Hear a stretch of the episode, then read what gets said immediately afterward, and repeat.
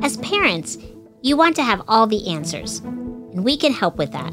Welcome to Boston Children's Answers Kids Health, a podcast brought to you by Boston Children's Hospital. I'm your host, Dr. Jennifer Arnold. As a neonatologist and mom, I'm always looking to the future of pediatric healthcare and how to help parents raise happy, healthy kids. Join us as we share tips and answers from the nation's number one children's hospital. Now let's get started. Hi, everyone, and welcome. Today's episode is about sports specialization in young athletes. To kick things off, let's hear from Karen, a mom who has a related question. Hi, my name is Karen, and I have two kids who are both athletes. I live in what we call a hockey town, and it just seems like so many kids play it all year long. How do we know if that's the right thing to do for our kids? Thank you so much, Karen.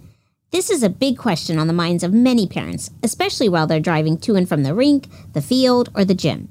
Here to help us discuss this topic is Dr. Michael Beasley. Dr. Beasley is a physician in Boston Children's Sports Medicine Division and a team physician at Northeastern University and UMass Boston. Welcome, Dr. Beasley. Thank you so much for having me. Ah, thank you for being here. I'm super excited to talk about your field, sports medicine, you know, kids and athletics. And I thought maybe before we dive into the, the topic, can you tell me, you know, something about what it's like to be a sports medicine physician? Like, what is that specialty really? Yeah, it's a it's a pretty unique specialty and a pretty diverse specialty.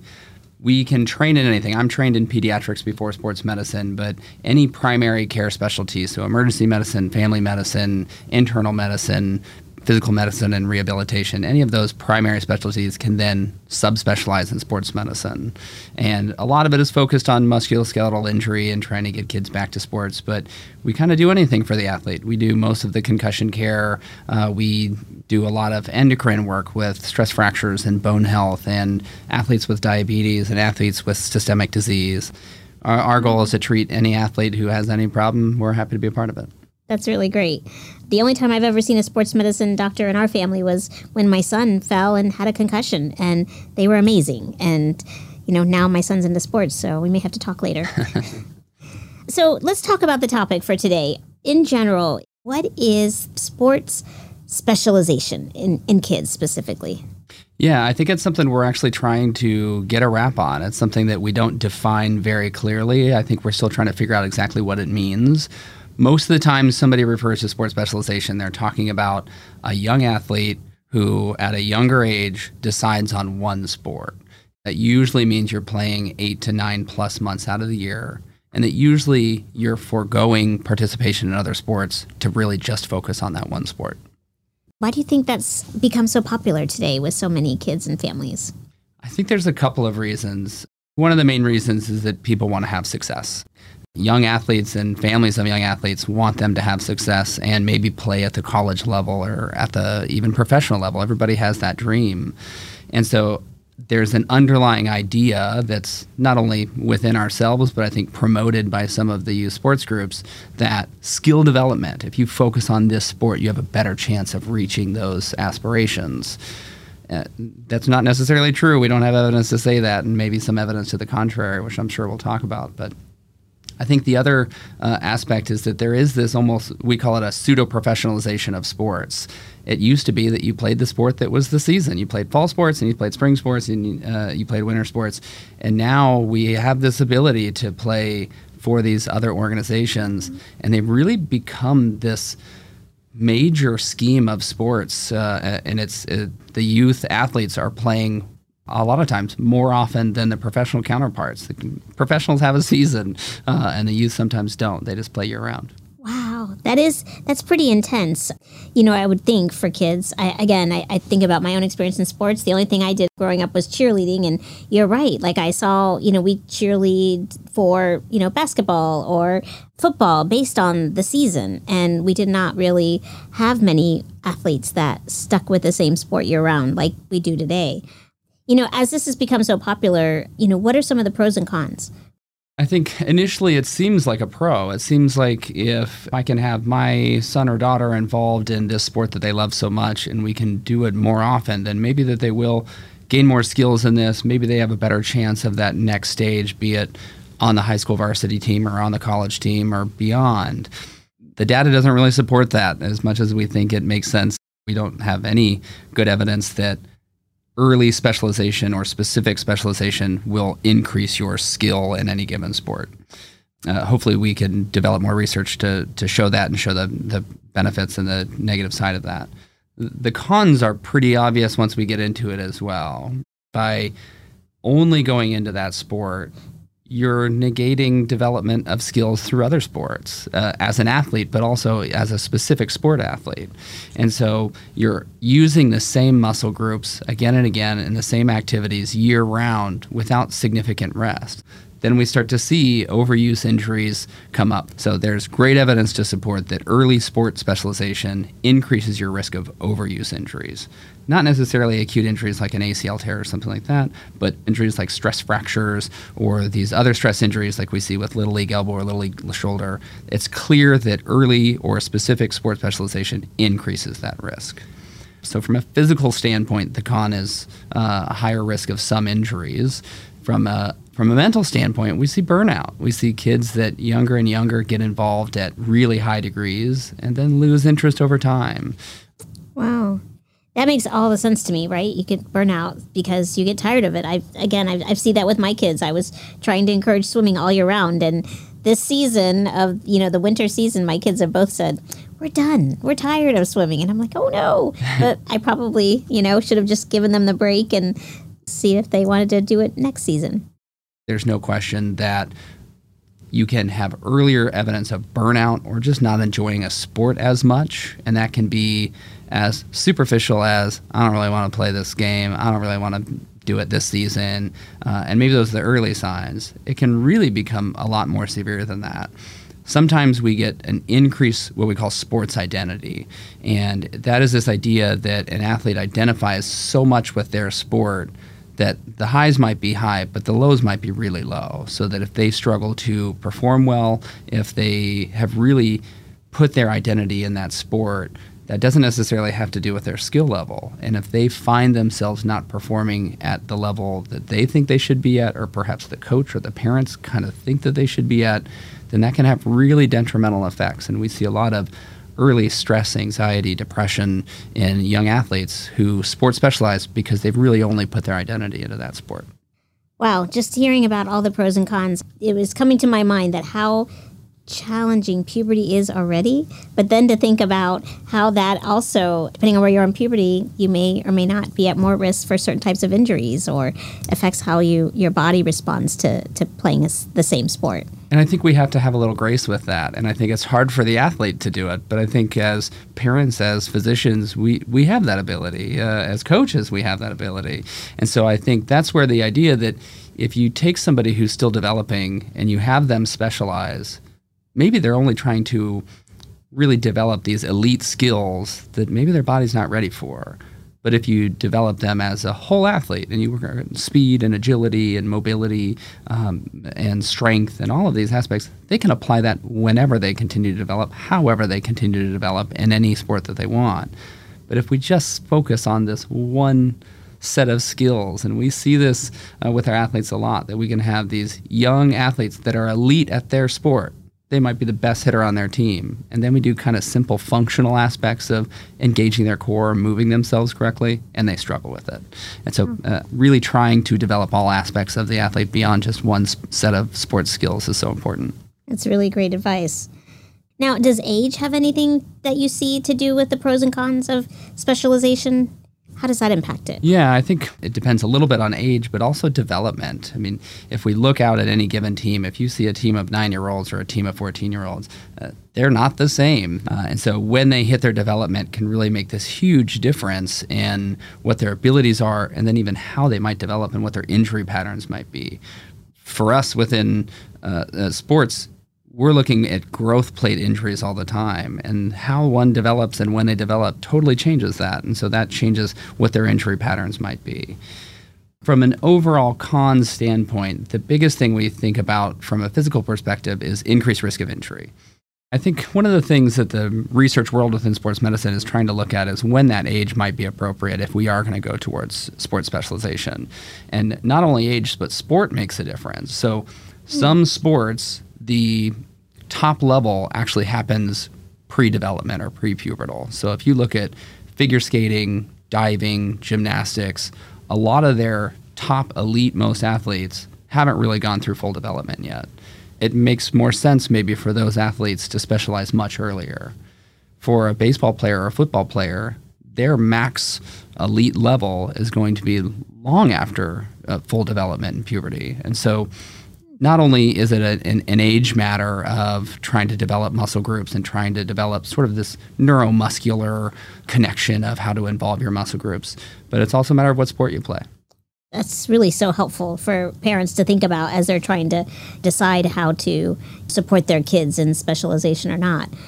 I'm curious for, for parents like myself who, you know, are trying to find that balance of supporting their kids' goals and potential specialization versus not. Are there any signs that parents should be looking for to help prevent burnout? I think you have to look at both the mental and the physical. The physical, I suppose, might be a little bit more obvious. The physical signs of somebody who's perhaps over specialized or spending too much time is going to be recurrent pain or injury. So there's great evidence to support that early sports specialization uh, in any given sport increases the risk of overuse type injuries if you have uh, a baseball player who's complaining of recurrent shoulder pain uh, or recurrent elbow pain, or you have a running athlete who continues to get stress injuries, you have to pay attention to that. I think uh, every young athlete has potential for injuries, but if it seems like the same thing is happening again and again, and there's not clear trauma or injury to cause that, you have to ask questions about why that might be. And that could be from the sports specialization, that could be development from the athlete, and maybe there's something we can look at for that. And that's a lot of what we do. From a mental standpoint, sometimes that hides from you a little bit more. Part of the sports specialization is a real keeping up with your peers problem. If you're on the school team and uh, the rest of the school kids are playing for the town team, you're going to want to play for the town team. And if the town team is going to play for the club team, you're going to want to play for the club team. And so there's this pressure to maintain and be with those same peers, not only because you want to be in a social group or have success, but even a sense of development. If you say, well, if they all play an extra season and I don't, are they going to be better me? Are they going to be better than me at this sport? Am I going to lose position or am I going to fall backwards? Uh, and the reality is that that's not the case. We don't we don't have any evidence to support the fact that that's going to make you a better athlete or better at that sport. But I think mentally, you look for that. You look for this sense of less in, of an excitement to be at that next event and more of a sense of pressure. We see that in sports specialization, there's a growing sense of self identity within a sport. If your child has a sense that, boy, after every loss, it just seems it really uh, has a negative effect on them that they struggle to overcome, I think there's an identity issue. And then you just look for this sense of they're not enjoying it as much. It's more of a sense of pressure for them to get out there. And it becomes less of a them dragging you to get there to the field on time and more a sense that you're having to really push them into it. Wow. But there's some kind of simple rules that we follow to say these are the best ways to avoid some of these overuse risks or uh, long term specialization risks. We say that on any given sport, even if that's going to be your main sport, there should be at least three months out of the year that that athlete does not play that sport. And that should be in one month increments. So you don't take one three month and then they play nine months straight. There should be one month increments at least that gives their body to rest. They should um, have real sense of how much they practice or work on skill development versus just competitive training. And so there is some evidence that if you say, I'm 75% of the time, I'm either competing or training to compete, that your risk of injury is higher. Versus younger people, especially, uh, if we can get them to really just train to develop their skills and not just focus on competition, that they're much less likely to get injured. And so the exact timing of that is difficult because there's so much variability in the growth. But there's some general rules that we say, hey, uh, you shouldn't practice more hours per week than your age. Or in general, 16 hours seems to be a pretty good rule. If you go above 16 hours per week of training in a specific sport, your likelihood of injury increases. Wow. And so we try and find those balances. And so that's sort of general rules. And then I guess you just have to pay attention to some of the signs of those physical or mental aspects to try and pull back some. Wow, that's really helpful tips for for parents. I think. Thank you. For for you and your team, your colleagues, um, have you actually seen an increase uh, in sports injuries over the last several years? Yeah, I think we have. Uh, uh, there's no question that because sports medicine is is a newer and developing field, that we're probably being filtered a lot of these things more so than we have in the past. But I do think that any of us who are in practice see the increased risk of not only maybe frequency of injuries, but injuries that we typically would see in older athletes now creeping younger and younger. Mm-hmm. And so ACL injuries, there's no question we're seeing this more often. I think Tommy John ligament or the UCL, uh, ulnar collateral ligament of the elbow that we see in pitchers, we're seeing that now in the younger and high school ages when that was almost exclusively a college and professional problem. And now we see it all the time. Uh, and so there's definitely higher level injuries that we're seeing more often, overuse injuries like stress fractures, we're seeing way more than we used to. there's no question that some of this sports specialization or even just the year round training uh, is having an effect on injury patterns. Wow. Yeah, it's good for parents to be aware of that you're seeing this and that we have to be tuned into it. Yeah, and I think that w- we do have to have that awareness because uh, I hear it every day in clinic where we think of our version or the parents think of their version of what pain used to mean. And it used to you you think like well yeah i had knee pain when i played sports i had back pain when i played sports. But because they're training at such a different level the risk of injury is different. Mm. and so i do think we have to be a little bit more serious about pain that's consistent, pain patterns that are consistent, injuries that when we used to just say, oh, you give it a couple of days rest and maybe it'll be fine, it sticks around for a reason. These are bigger injuries that we have to pay attention to. Well, yeah, it's it's important.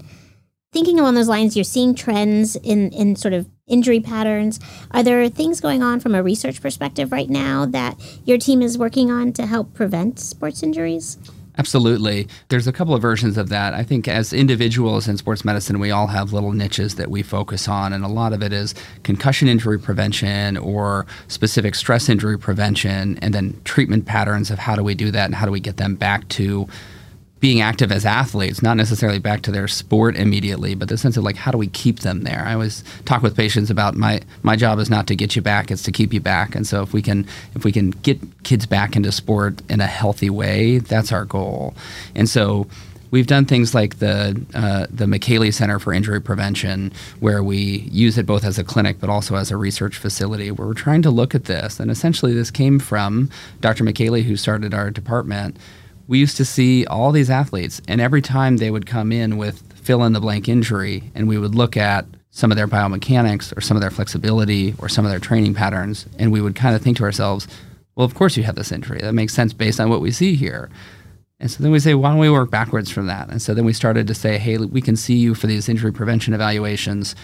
And if we can track patterns of injury and patterns of training and pattern of biomechanics, then maybe down the road, ideally, we can alter training patterns and alter some of these things to try and minimize these injuries. Wow, that's really, really helpful. So you mentioned concussions, and that's something I think that's on the mind of a lot of parents. Um, you know, for me personally, I know that's something that we've always been on the lookout for our kids, and we've had concussions in, in, in our kids. So, do you have any specific advice for parents um, around how to prevent and even manage concussions specifically? It's a difficult topic, and uh, it's definitely something that we do. I do a lot in my practice, and it's different than everything else we do in sports medicine. So many of our injuries are things that we can image and get an MRI and see, and then have time courses for. And concussions much more difficult. Concussion is a little bit more art than science right now and uh, we're definitely developing the science. Uh, we were just at a conference, and the concussion research interest group that I'm a part of was standing room only because people really want to answer the questions that you're asking me. And so I think management, we've got a fair hold on. And that's moved around a lot in the last 10 years. But I think the focus now is really looking at the difference between what's safe and then what's not safe. And safe is pretty quick return to activity if we can, safe activity. So we found that when we sort of did dark room cocoon therapy of total rest, we didn't make kids better that fast. We find that if we push them really fast into all the school and all the activity, we didn't make them better that fast. And somewhere in the middle lies the truth. But we also find that our concussions seem to be lasting longer nowadays than they did even 10 years ago when we look at the data. And I think part of that is how we respond to it. And so we find that if we take kids immediately out of school and out of their sports to try and keep them safer, get them better, What we also do is really disrupt their life. We take them out of their social circles. We probably increase stress and anxiety, and they worry about falling behind in school. Uh, and maybe we're not doing them favors by trying to rest them. And so now our management really is number one, you have to be out of risk of a secondary injury. That's the primary priority. You cannot return to contact or collision risk. But school can be safe, screens mm-hmm. can be safe exercise is safe and maybe even protective against prolonged symptoms. And so, what we try and do is we live in what we call a sub threshold world. We try and do things that don't push kids into feeling actively worse. But if they can be present in school and do okay, can they do a little bit more work and do a little bit more work? If they can do some low level exercise, can we get them working a little bit harder and a little bit harder? And we find if we step them up, both in a return to academics and a return to exercise as they tolerate, those kids get better the fastest and probably fall behind the least. And so that's our main goal in management at this point. Some of them are really prolonged and require some other advanced aspects of management, but that's the mainstay of most concussions. Prevention is trickier. We've struggled. We have things that prevent structural injury, like skull fractures and brain bleeds, like helmets, and they work great at their job. But their job has historically not been to protect against concussions. Concussions are a different beast. They're less from a direct linear force or impact and more from the change in acceleration or rotation of the brain. And so a helmet doesn't necessarily protect against that. Pads or mouth guard don't necessarily protect against that. So we're struggling. We're struggling to prevent them. And so then you try and beat it at the source. You say, can we make rule changes in certain sports like we've done in hockey and seen good success? Can you make changes that you've seen even at the pro level of what hits are allowed and what version of hits are allowed. Can you change that a little bit? And then there's some evidence that neck strengthening and postural training and this uh, sense of awareness during the game of where hits could be coming from can help as well. Hmm. Uh, but prevention is really hard. Yeah, I'm sure. I mean, I think for all parents, we're also thinking like, you know, are there certain sports that might put my child more at risk for concussion? And those decisions are hard because you want to prevent it, but yet you don't want to prevent your child from doing the things that they want to do and supporting that. Yeah, and, and we clearly have data that show us trends in concussion. We know that, uh, especially for males, American football, in most studies, tends to be the highest risk. But we know that ice hockey and lacrosse, these are all collision sports as well. The goal, part of the goal of the game is to collide. Wrestling, we see as well. In females, uh, soccer tends to be the highest number. But it also depends on what study you're looking at because studies that include cheerleading show that cheerleading might be one of the most dangerous sports that we have for concussion. Hmm. And so it really it depends on what study you're looking at. But the contact or collision risk is a major part of the game. That's going to be your highest risk. And then age factors in as well, because if you look at younger kids who are less likely to be in organized sport, if you look at, say, 10 or below, the most common uh, mechanism for concussion is recreational play. It's just mm. kids doing regular play. Yeah. And so, uh, again, that steps in where prevention can be really difficult because, sure, it makes sense to pull somebody out of football if you say that's my highest priority to stay away from concussion. But in reality, life is not concussion proof. A lot of recreational play can be dangerous as well. Absolutely. Sometimes just walking outside can put you in that situation. Yeah. Oh, these are makes it hard to be a parent. So, Dr. Beasley, you know, I just moved from the South and now I live in the North. And, you know, it's very different climate in terms of weather and, you know, the types of sports that seem popular. Uh, at least that's what I'm hearing from my kids. How does geography impact uh, what sports are played and the likelihood of injuries? Yeah, I think historically that was probably a bigger factor. We used to sort of be able to draw a line down the United States and say, hey, south of this line, you're higher at risk for baseball injuries. North of this line, you're less at risk. Hmm. Uh, we probably see that less now because we've really developed a lot of indoor baseball skills, indoor uh, sports specialization, so that kids anywhere are playing year round. We do still have data trends that show us that in the South, outdoor sports can be played way more, and so you're more likely to sports specialize. You also have things that are less musculoskeletal, but things like heat stroke or heat illness that uh, are a totally different beast when you're looking in the south versus the north. So there's no question that injury patterns or things that we have to worry the most about can be affected by geography, but those are those are morphing a little bit because of how, how much available skills we have. Wow. Now, you know, in general, so I'm I'm thinking about, you know, I'm a physician, so I know sports medicine doctors are out there and if I need one either for advice for an athlete or because I've had an injury and seeking help, you know, how and when should parents find doctors like yourself in sports medicine for their kids? Yeah, uh, early and often, I suppose I would say. I think um, there's a lot of us out there. We have a big practice, and I think sports medicine, especially in the pediatric and adolescent athlete world is growing in a huge way. And it's not just sports medicine doctors, it's we have a whole team. It's physical therapists, it's athletic trainers, it's mental skills coaches. We we just have a whole team of people that are that are really dedicated to taking care of athletes. And so I think there are wonderful primary care physicians and pediatricians who have done their own training and additional skills that might be very comfortable with a lot of these aspects. There's a lot of times where maybe their niche is not sports medicine and they'd prefer to to us. We're a big group here at Children's. We've got a lot of us who are taking care of these athletes, and so we're happy to see if it's day one of the injury or uh, um, uh, you know you've tried other treatments and they're not working. But um, I think there there's a growing world of sports medicine teams that are available. Well, I you know, speaking on behalf of myself as a parent of, of kids who are much more into athletics than I was, it um, it's just so reassuring to know that now we have specialists like you to be able to help us navigate these difficult questions about what's right for my kid and how do I try to prevent injury, but yet be supportive and get them to be the best that they can or want to be. I think that's phenomenal. So yeah, it's a it, it's a more difficult world every day, I think, in sports, uh, but I think there's there's better team members there for it. This is great.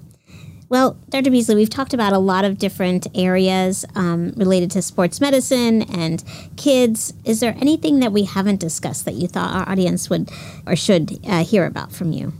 I guess I would just circle back to say as much as we talk about these risk factors and all the things that we're trying to prevent in terms of injury, uh, maybe we haven't talked enough about how wonderful sports are. And that's, I think, most of us who are in sports medicine, that's why we're here. We want to get athletes back. And I think our biggest focus to try and prevent injury uh, is sure, we, we want to treat injury, but really we want to maintain this activity. The benefit of sports is unquestionable for all of our youth, and not even sports, but just exercise and activity in general.